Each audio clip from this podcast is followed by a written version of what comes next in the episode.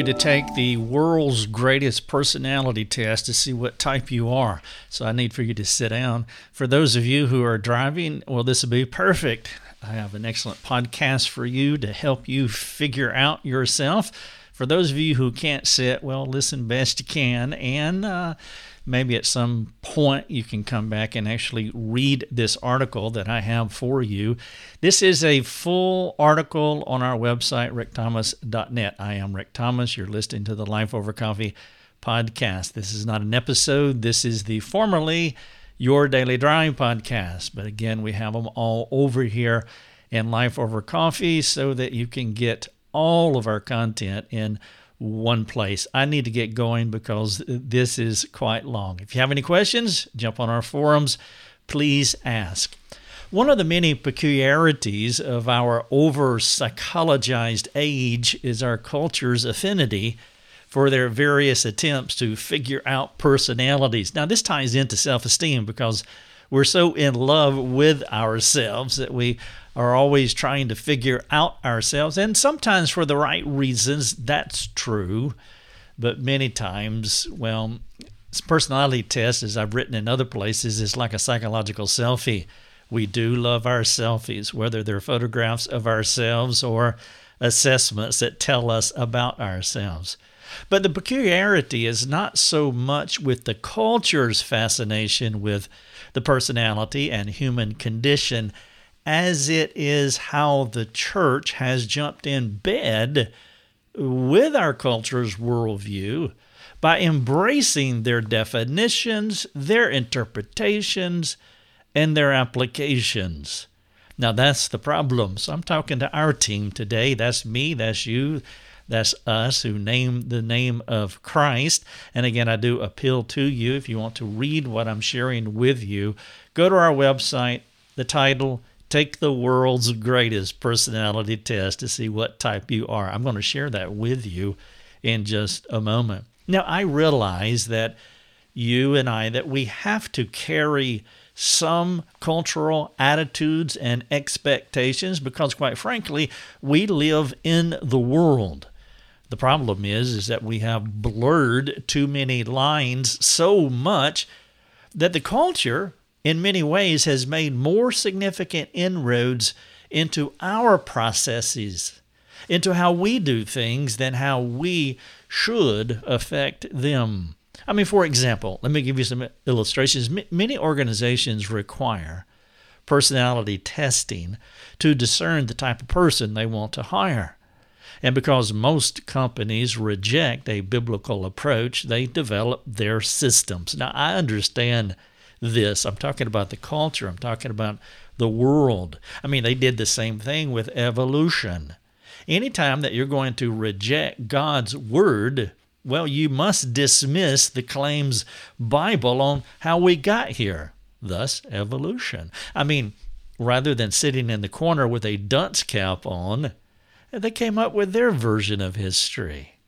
Now, they did not stop with personality test or evolution. They also dismissed the Bible's teaching on the sanctity of life and marriage. I mean, you can get a legalized abortion, and any combination of humans can marry. I mean, they can be gay or, or trans or sologamy. Sologamy is it's like polygamy, multiple wives, sologamy. Well, it's when you marry yourself. You are a marriage of one. It makes sense why they do what they do. I mean, the biblical record is chocked full of misguided souls with futile minds, and I was one of them. And so were you too. If you're going to reject God, you must insert your dead and darkened ideas into the culture. I mean, you have to. You're not going to sit in the corner with a dunce cap on and say, I don't know, so you have to make up stuff. But the real problem is when the Christian community divorces itself from biblical typology. It's worse when we no longer see a problem with their diluted approaches and improper understanding of the human condition. For example, if you ask the average Christian to describe their personality, they will say something like, I'm I'm a type A, or I'm a high D, or I'm a sanguine with a mix of melancholy. It's like the DSM 5 that describes a condition and then slaps a label on it. It's the world's way of giving us an identity. ADHD, OCD, and any combination of, of letters to form an acronym to describe a, a list of things that you see in like the DSM 5. It's a pragmatic way of ticking the box so you can move through the hiring process with personality testing. Honestly, corporations do not have the time. Now, they do also do, I mean, if they're unregenerate, they don't have the biblical insight to understand the potential pitfalls of this process. Figuring out someone, and this is the irony, it is not rocket science. God is complicated and God does complicated stuff. But understanding humanity is not one of those things because He would not call us to care for each other if it was that complicated. The real issue is that we have become so enamored with the culture that we no longer know how to filter a person's personality through a biblical grid. Now, when a person tells me they are type A, it says very little about who they are. I mean, those are categories that fit over the 10 million people who say they are type A. And so it tells me very little about who that person is. It's like saying, Go west, young man. Okay, I'm going to go west, but there are a zillion different possibilities. Now, I think for the type A personality, generally speaking, it means they are they are driven and they get stuff done. Perhaps they are confident, or at least want you to think they are. Something like that. Type A personality. When I meet a type A individual in the counseling office, I see many things that their type A stereotype could not tell me in a hundred years. I call this their biblical baggage. I've had so many men, for example, to tell me that they are they are type A, and again, it's a meaningless it's a meaningless descriptor, and so I acknowledge it. I don't throw it under the bus, but then I start caring for them by unpacking the baggage, the things that did not come out of their little personality test. And by the way, I have similar baggage too I'm not any different. That's what I was saying earlier. The human condition, in many ways, is not rocket science. There is a way to figure out people. Here are a few of those everyday items with the type A personality that their tests did not discern. For example, typically when I talk to the type A person, and I'm not going to get into this at a granular level. I mean, I could, but for sake of time, I do have a lot to communicate here. But there are reasons that I'm stating or I'm providing these descriptors for you to describe this confident, go getter driven person. These are things that don't come out of a type A type test. For example, insecurity. Self righteousness, arrogant, harsh, unkind, controller, stubborn, lust, greedy, critical, selfish, and the worst of all, he doesn't know how to apply the gospel to his life practically. Now, all of these things do not necessarily apply to every individual, and there are more things that I could list that do apply, apply to people who were character or, or labeled as, as type A. My point is his personality test did not, cannot, will not paint an accurate picture of who this individual is. Now, let me add that when Mr. Type A tells you about his personality, he will state it in the most favorable light. He conveys it as a positive thing. Now, that should be your first clue that something is wrong. And when you talk to people about personality test, most of the time, the overwhelming majority of time, they will always communicate it in a favorable light. Now, that is a clue because the biblical narrative would paint something radically different about us. And if you really want to get to know Mr. Type A, you better do more diligence. Or what you may have is the world's greatest go getter who could be the world's greatest pain in the neck in the work environment. Biblical personality assessments are not as as flattering. Uh, let me give you a quick one that you're quite familiar with. Romans 3 None is righteous, no, not one. No one understands, no one seeks for God. All have turned aside. Together they have become, here it is, worthless. No one does good, not even one. That's why the culture rejects the Bible's assessment of themselves. That's why I had a hard time with it as well. And here's the the gospel irony that once I began to embrace my worthless state, that was the beginning of, of transformation. And many of you have a similar testimony. You see, the culture, they have a problem with the deceitfulness of sin as well as the doctrine of total depravity. It conflicts with their self esteem gospel. That's the collision. None of their systems will accurately identify the more insidious things about us. And because your starting point determines how you will finish, I'm talking about circular here, where you start will determine how you are going to finish. A simple illustration. If a person starts with drugs, say heroin, you can predict his future. If a person starts another way, it will determine how he will finish. And so, if you begin with the culture's methods, you'll end in some kind of psychologized soup. Most personality testing is not about transformation anyway. It's about the best perceived, perceived is important, the best perceived fit on a team.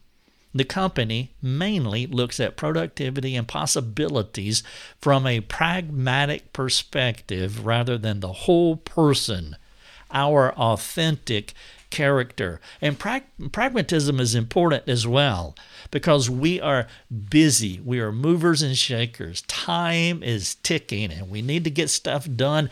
And so we're looking for best fixes to work through a problem. I find this regularly when talking to churches.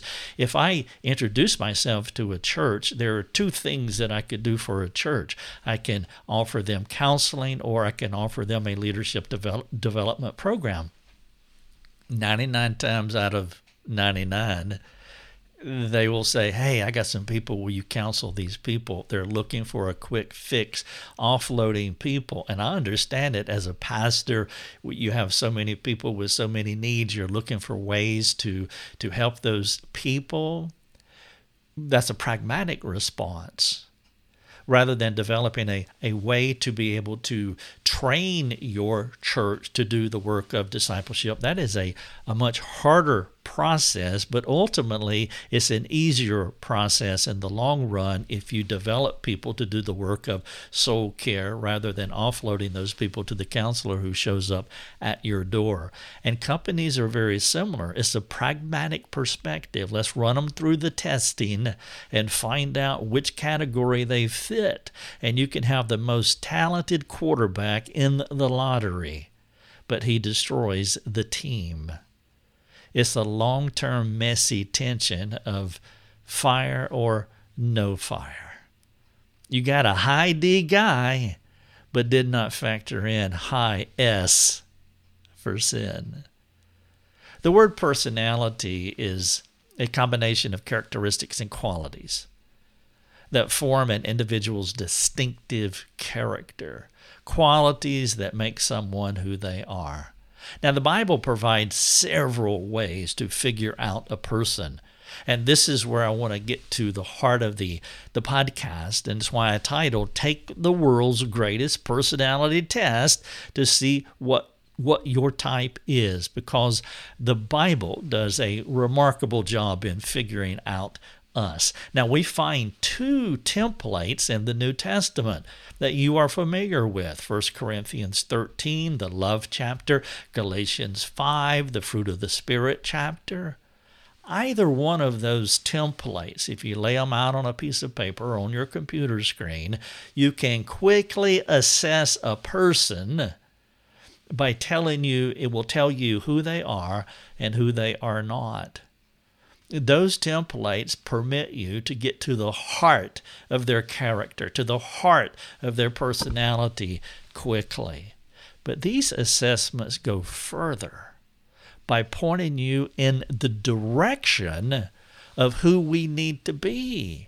They point us in a specific direction. And isn't that the primary goal of personality testing? We assess ourselves to find out we're not perfect and how we can change. Then we begin to make a plan to become better. Of course, for the Christian, we know where the standard is, or we know who the standard is. And so we can assess ourselves to find out where we are and then we'll be able to discern the distance between where we are and where we need to go, and the standard is Christ. These two templates give us, in these two templates in 1 Corinthians 13 and Galatians 5, they give us a perfect snapshot of his personality, and it gives us a perfect picture of the goal for us to aim.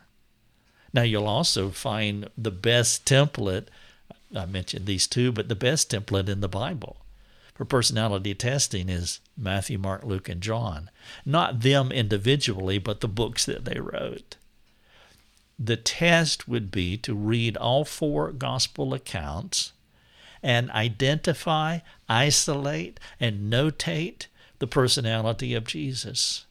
Then make a plan to change into Him. It doesn't matter what kind of personality test the culture puts before you. If the person does not have a passion for Christ and to be like Him, it will be a problem hiring. Will you name a better personality type that you would like to hire than a Christ like soul? Now, besides 1 Corinthians 13 and Galatians 5, and the examined life of Christ through the four gospel narratives, we do find another place where you can assess a person's personality. In Proverbs, we see six personality types. They are the wise, foolish, simple, prudent, scorner, and the wicked.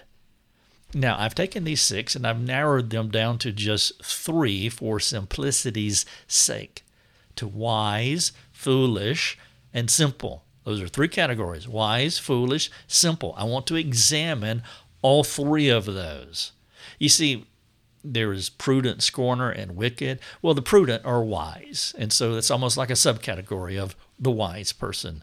The scorner and the wicked, well, they are fools, and so they're like two subcategories of of foolish. And so I've I've narrowed it to just wise, foolish, and simple. Now, what is your personality type according to Proverbs?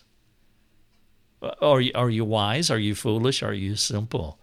I mean, if you could go into Proverbs and take the personality test and come out on the other end and fall into one of those three caps, that would be incredible information about the kind of person that you're interacting with. And because the Bible gives us a wider panoramic and understanding about our personalities, we can also conclude that we are a combination of all three of these ones that we see in that great book. I mean, it, we are a work in progress. And so when I say that, you know, are you wise, foolish, or simple, all of us should hesitate uh, let's say that you're wise, well, you would also admit sometimes I'm foolish and sometimes I'm simple. And that's true. But to label me as a type A, it doesn't help. But to unpack me according to proverbial typology, and then factor in my pursuit or my lack of pursuit of Christ, you would have a more accurate assessment of who I am. Now, I want to think that I am wise on most days, But as I mentioned, I also act like a fool and, and simpleton, a simpleton at times. And so you must know this about me. If you're going to hire me, you need to understand my personality. I am a mixture. I trust, again, the accent mark is on wisdom, but well, my family would testify that sometimes I act like a fool and sometimes I act like a simpleton. When developing leaders, I'm always looking for the primary characterizations of a person. I'm interested in their patterns, not their episodic foolishness, for example, as I'm illustrating with me. Looking inside the patterns of a person, you can factor in the doctrine of sin knowing that there's going to be episodic failures. But what you're assessing is their personality trajectory. Which way are they trending generally most of the time? And so it's like the stock market in that you're looking for hopefully an upward t- a trend toward wisdom while expecting dips episodes along the way. And so when sitting across from a person in a caring context, I'm looking for trends. I do not care about their personality type. Is he wise? Is he fool? Is he a fool? Is he simple? Now I realize this assessment can be tricky for sure. Because when a person comes to you for counseling, you have to make your assessments from their catalog of victories and failures and, and sins and strengths and weaknesses and relational interactions and, and so much more. And even though it can be tricky because you are working with a truer template, you'll come closer to finding out who this person really is. It takes biblical discernment to see a person through a biblical lens. Is the individual acting out episodic foolishness? What is their life's trend? Is there a pattern of wisdom, or is this person foolish with little regard for the Lord? Now, only the Spirit of God will be able to sort this out in your mind as you engage God through the Word of God. And so, who is wise? Let's take a look at the wise person. To help discern a person, you want to develop a word cloud around these three words wisdom, foolish, and simple. And so, for example, there are associated characteristics that come with the personality trait of the wise person. These characteristics are what make them wise. And if you want to know if you're working with a wise personality, well, I have 30 traits here. And I'm not going to list them all for you because of time, but you can go to this article and print it off. Go to the bottom of the article, hit the blue print button, and you can. Uh, well, you can print it off, or you can turn it into a PDF and save it on your computer, or you can just copy and paste this and put it uh, on on your own document. I'll, I'll, mention some of these because I do want you to understand uh, the word cloud that surrounds each one of these types wise, foolish, and simple. So here's, here's the word cloud that I've created around the word wise.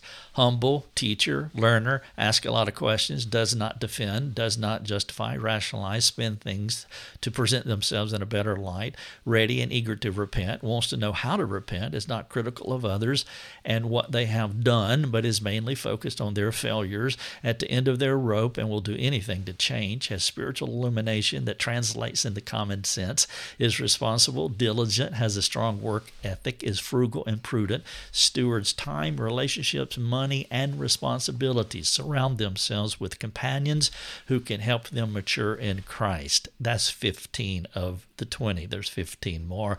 And this list is a wise assessment test. And as you listen to those items, how did you do? How are you trending? Are you trending upward toward increasing wisdom? Would you characterize yourself as a wise person?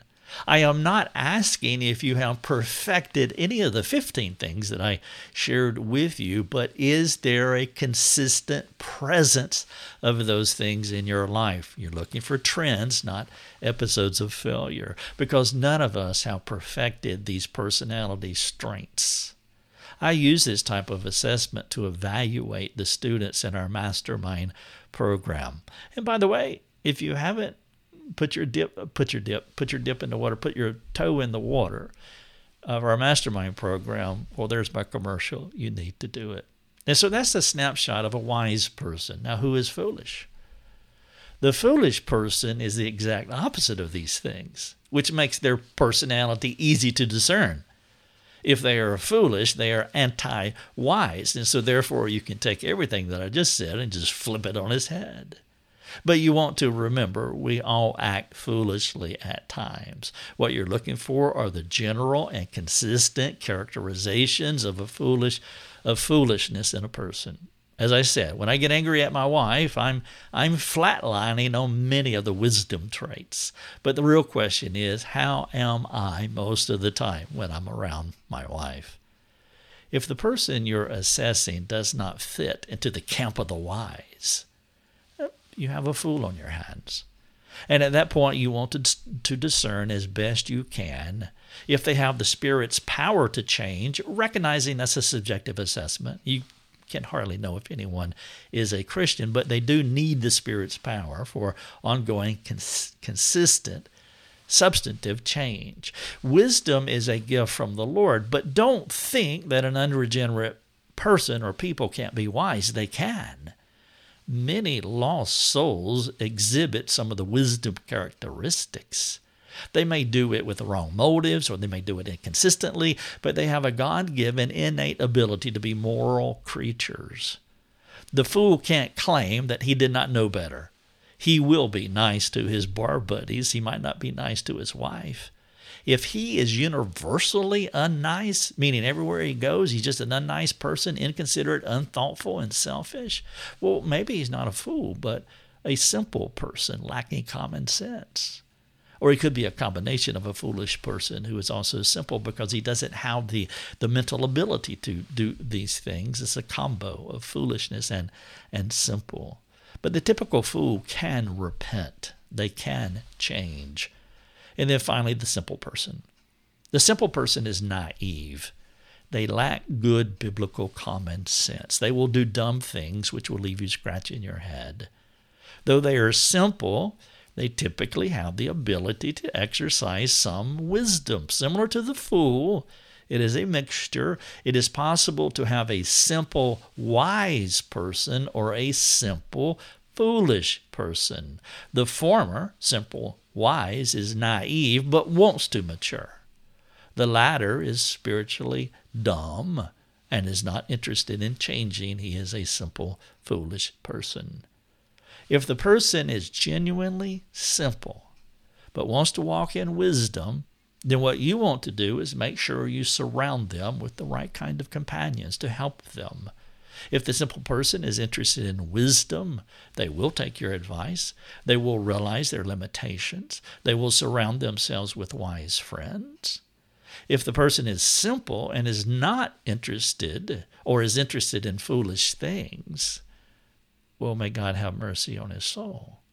They will be forever getting themselves in trouble, having little discernment about how they got into trouble, and take on a victim's mindset and suck the life out of you if you make it your mission to rescue them all the time. The hope is that they would be willing to respond well to confrontation for their foolishness, realizing they need help, and regularly seek the guidance of those who are wiser. The title of this podcast is Take the World's Greatest Personality Test to See What Type You Are. I've given you several examples of a better way to discern a person. You can use the templates in 1 Corinthians chapter 13, Galatians chapter 5, the four narratives, the four gospels, and just compare yourself uh, to Christ. And then also three uh, types of person, people in Proverbs, the wise, the foolish, and the simple. If you would like to talk about this or anything else, we have forums that are provided by for you by the folks who underwrite this ministry, our supporters. Thank you for listening. You have been listening to Life Over Coffee with Rick Thomas. If you have a question for Rick, you can let him know by sending him a note through his website, rickthomas.net. That's rickthomas.net. Thanks for listening. Enjoy your coffee.